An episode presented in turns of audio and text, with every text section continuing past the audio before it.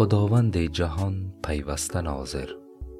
خداوند جهان پیوسته ناظر تو از وی غایب و او بر تو حاضر. نکته بسیار قابل تعامل و درس آموز در این بیت آن است که علی رغم گمان و تصور ما که خداوند را غایب می دانیم و فکر می کنیم ما را نمی بیند و از ما آگاهی ندارد او همیشه حاضر و عالم به افکار و اعمال ما هست.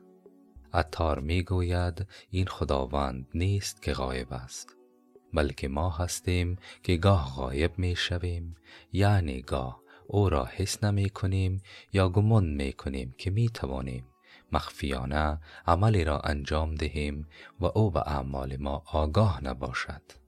در حالی که خداوند همیشه و همه جا حاضر است و به نیت و اعمال ما آگاهی دارد. و سلام.